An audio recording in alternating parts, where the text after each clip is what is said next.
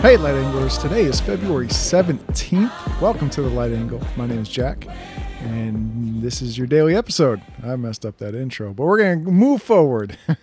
this is your first time here, welcome. I'll be spending the next 5 to 15 minutes talking about some stuff going on in the world and incorporating scripture into it. Before we get into today's topic, just a quick reminder please be sure to leave a five star review, rate, like, subscribe, and whatever else you can do for us on the platform you're using to listen to the show. Here in the light angle, we try not to focus on the left or right angles, but rather try to find the light angle. We want to spread the good news of our King of Kings, Jesus Christ, and use that knowledge to better deal with the negativity we find ourselves living in day to day. Your five star review and sharing of the show with others helps us to better spread the light angle and the Word of God. All right, so I got a couple articles today, and they all kind of tie into each other.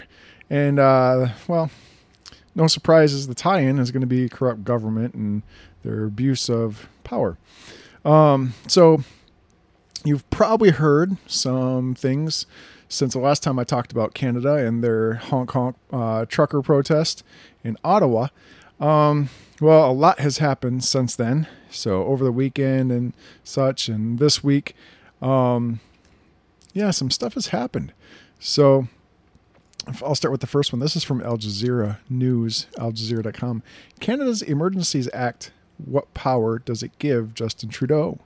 So, after weeks of anti government protests in the Canadian capital and blockades at key border crossings with the United States, Canada's Prime Minister Justin Trudeau invoked a never before used emergency power to respond to the situation. Now, mind you, these are nonviolent protests. And the protests aren't exactly anti government, they're just anti vaccine mandates.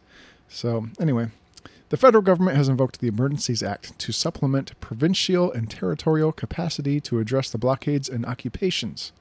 Trudeau told reporters on Parliament Hill on Monday. I want to be very clear the scope of these measures will be time limited, geographically targeted, as well as responsible and proportionate to threats they are meant to address but there aren't any threats. So that's weird. So, what is this act? Well, it came into force in 1988 and allows the federal government to take special temporary measures to ensure safety and security during national emergencies. It's a temporary 30 day measure. So, what constitutes a national emergency, you say? Well, seriously enda- uh, a national emergency seriously endangers the lives, health, or safety of Canadians and is of such proportions or nature as to exceed the capacity or authority of a province to deal with it, or seriously threatens the ability of the Government of Canada to preserve the sovereignty, security, and territorial integrity of Canada. Still seems like a pretty big stretch to authorize this power. So, what does this power grant the government?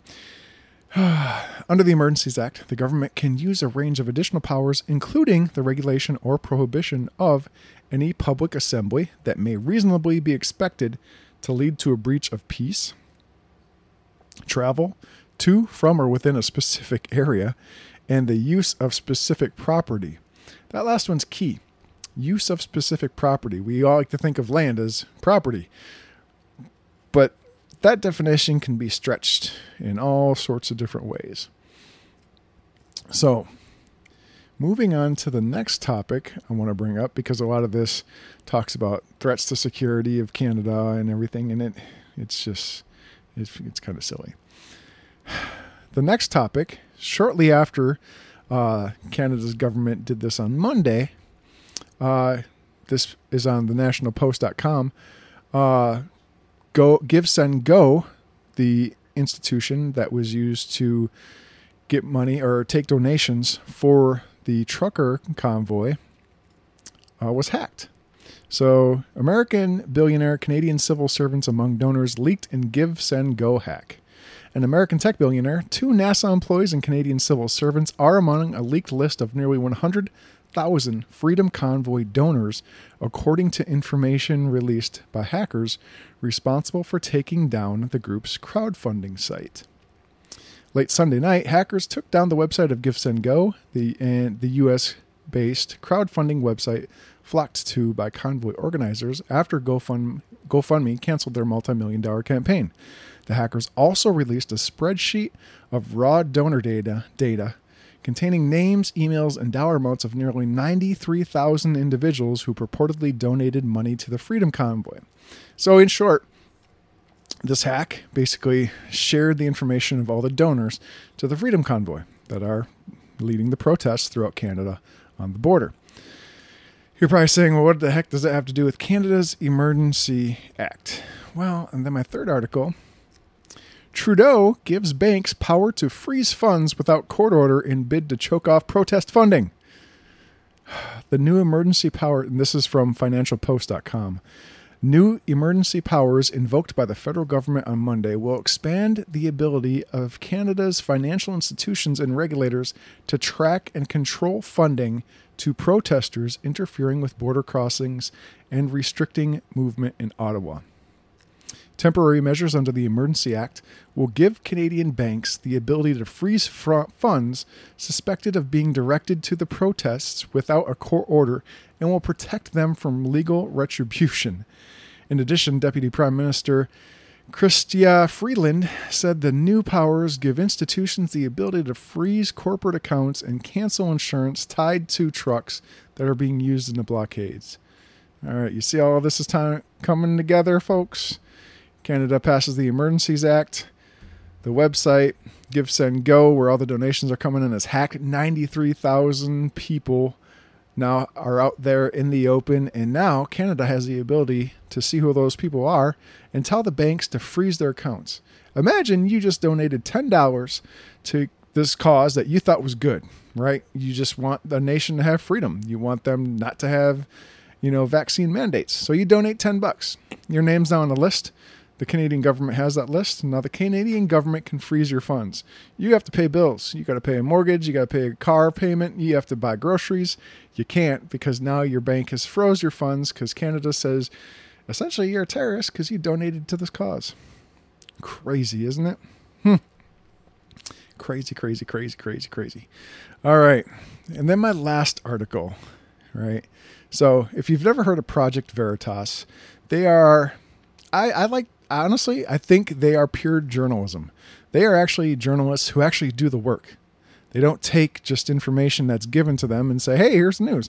No, they actually dig and look for information. And a lot of people don't like them because what they find isn't pretty. So this one here is pretty interesting. The reason I'm looping it in, it doesn't have anything to do with uh, the protests happening in Canada or you know the Freedom Convoy, but it does have to do with our government here in the U.S. Because I don't want you know everyone to think that you know everything is roses here in the great United States of America. We have our own issues, and this I think it was just today. Project Veritas released uh, this article. Um, Expose FDA Part 1. So, this is scary, folks. FDA Executive Officer now, mind you, the executive officer of the FDA, the Food and Drug Administration, is on hidden camera and he reveals future COVID policy. Biden wants to inoculate as many people as possible, have to get an annual shot. and they have the video here on the website. Cole is an executive officer heading up the agency's countermeasures initiatives, which plays a critical role in ensuring that drugs, vaccines, and other measures to counter infectious diseases and viruses are safe. He made the revelations on a hidden camera to an undercover Project Veritas, Veritas reporter.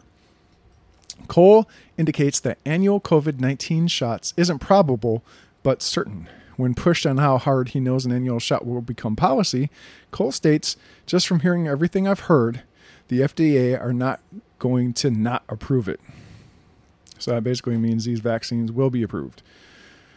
The footage, which is part of a two part series on the FDA also contains sound bites from Cole about the financial incentives pharmaceutical companies like Pfizer have to get the vaccine approved for annual usage. It'll be a reoccurring fountain of revenue, Cole said in the hidden camera footage. It might not be that much initially, but it'll it'll be recurring if they can. If they can get every person required at an annual vaccine. That is a reoccurring return of money going into their company. Perhaps the most explosive part of the footage is the moment where Cole brazenly talks about the impact that an emergency use authorization has on overcoming the regulatory concerns of mandating vaccines on children. They're all approved under an emergency just because it's not as impactful as some of the other approvals, Cole said when asked if he thought there was really an emergency for kids.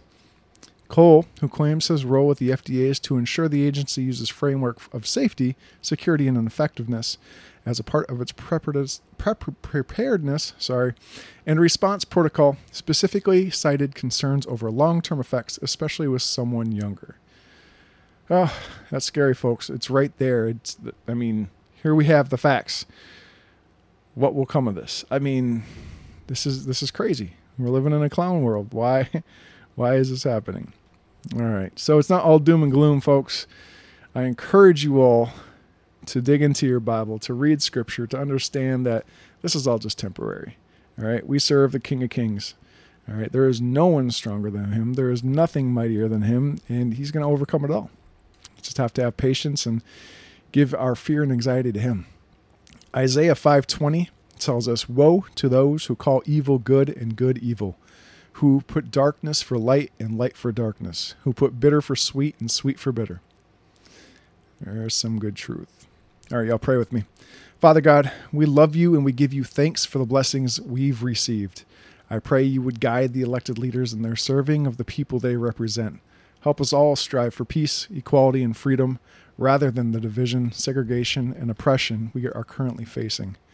Help us to listen more and speak less, and calm our anger when we learn of how our enemies are trying to overcome us.